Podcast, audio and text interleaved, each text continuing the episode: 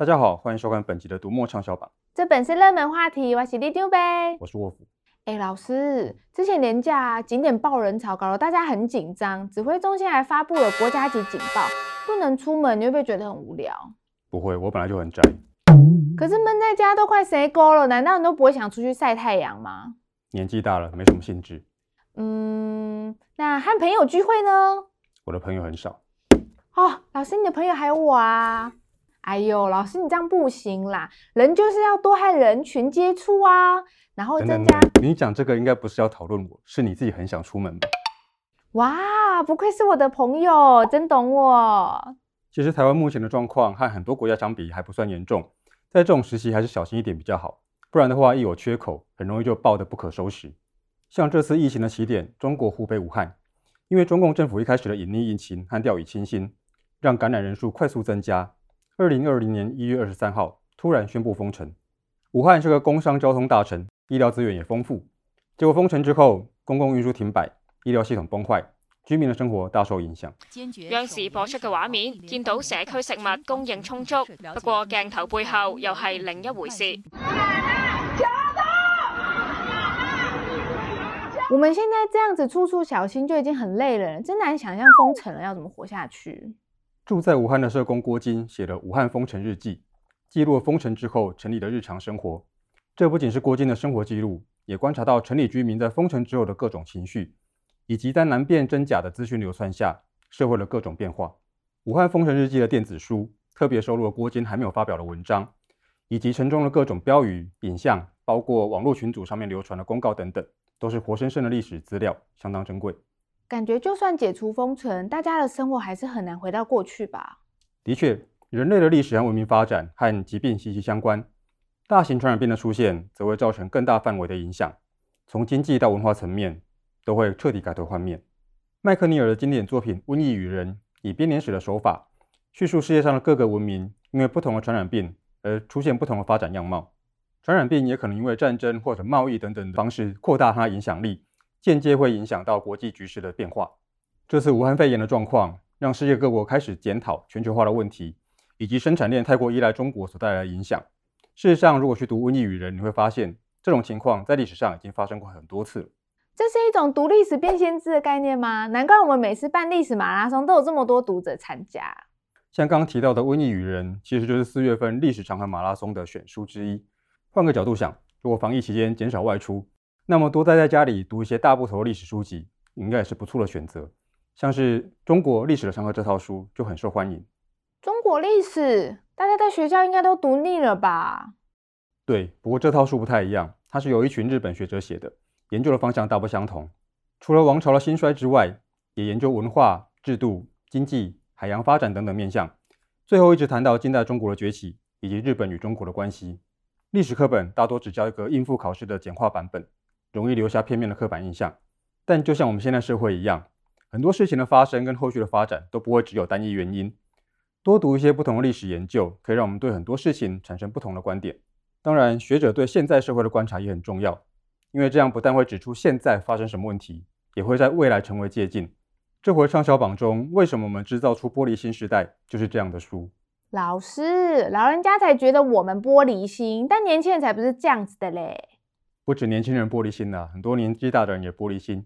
有的国家好像全国人民都很玻璃心。好可怕哦！我要被笑死了。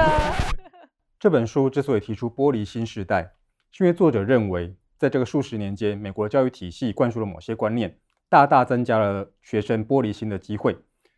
知道成因才有研理对策。不过我觉得这些问题不会只出现在美国校园，因为全球化跟网络资讯快速传播的关系，这些现象在全世界都看得见。说到网络传播，你听过阿拉伯之春吗？我当然知道啊，那是好几个阿拉伯国家的民主运动，但那也是好几年前的事了吧？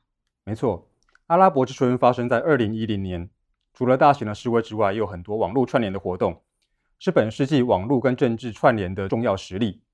不过以埃及为例，在阿拉伯之春发生后的5年，已经换了2任总统，而且还有军事政变。哈，怎么听起来反而更混乱了？民主化的过程常常受到很多阻碍。埃及是文明古国，但是跟它的国民早就发生断层。常年的集权政治让人民对民主也相当的陌生。埃及的革命考古学一方面记录那几年埃及的剧烈变化，一方面加入古代文明的考据和对照，以及埃及首都开罗的生活状况。作者何伟透过现代的民主化运动去了解古代埃及跟近代埃及之间的关系，我认为相当的独到，也非常有意思。另外一个史观相当独到的作者是刘仲敬。刘仲敬好耳熟哦，他是谁？刘仲敬出生在中国，本来念的是医学，当过法医。不过他的阅读量很大，思考很灵活，常常在网络上发表对时局跟历史的看法，吸引了大批的追随者。刘仲敬在网络上会自称阿姨，所以他的追随者就变成姨粉，然后把他架构起来的历史论述称之为阿姨学。阿姨学完全颠覆了中国近代建立的大中国史观，自成一格。我第一本读的是《近代史的堕落：民国文人卷》，这本书里面点评了现代近代的民国文人，像是金庸、张爱玲、李敖、余英时等等。我们平常谈的大多是这些人的作品或生平，但是刘仲敬会从他们所处的时代背景跟家世等等不同角度切入，让我们看到他们的不同面貌。哇，就是老师刚刚说的，多读历史，培养不同观点。可是那会不会很难呢、啊？刘仲敬的行文方式不难懂，不过因为他喜欢自创专有名词去囊括一组复杂的概念，所以可能会让刚开始接触的读者一时不太明白。不过好消息是，他最近新出的《文明更迭的源代码》这本书，除了讲世界史之外，也解释了那些自创名词是什么意思，可以当成阿姨学的入门。对嘛，学习新观念还是要有入门书比较好嘛。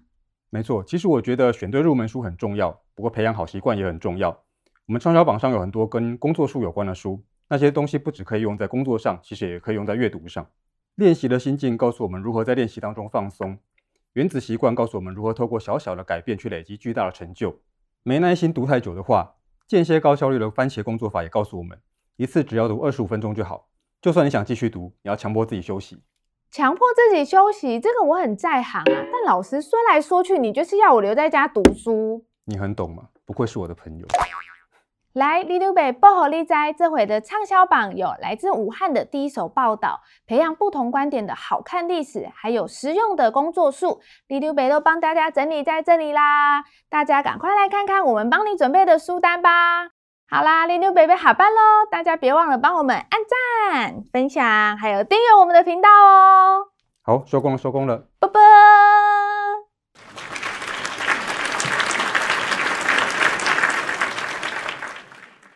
老师，我觉得番茄工作法也可以用在出门诶。怎么说？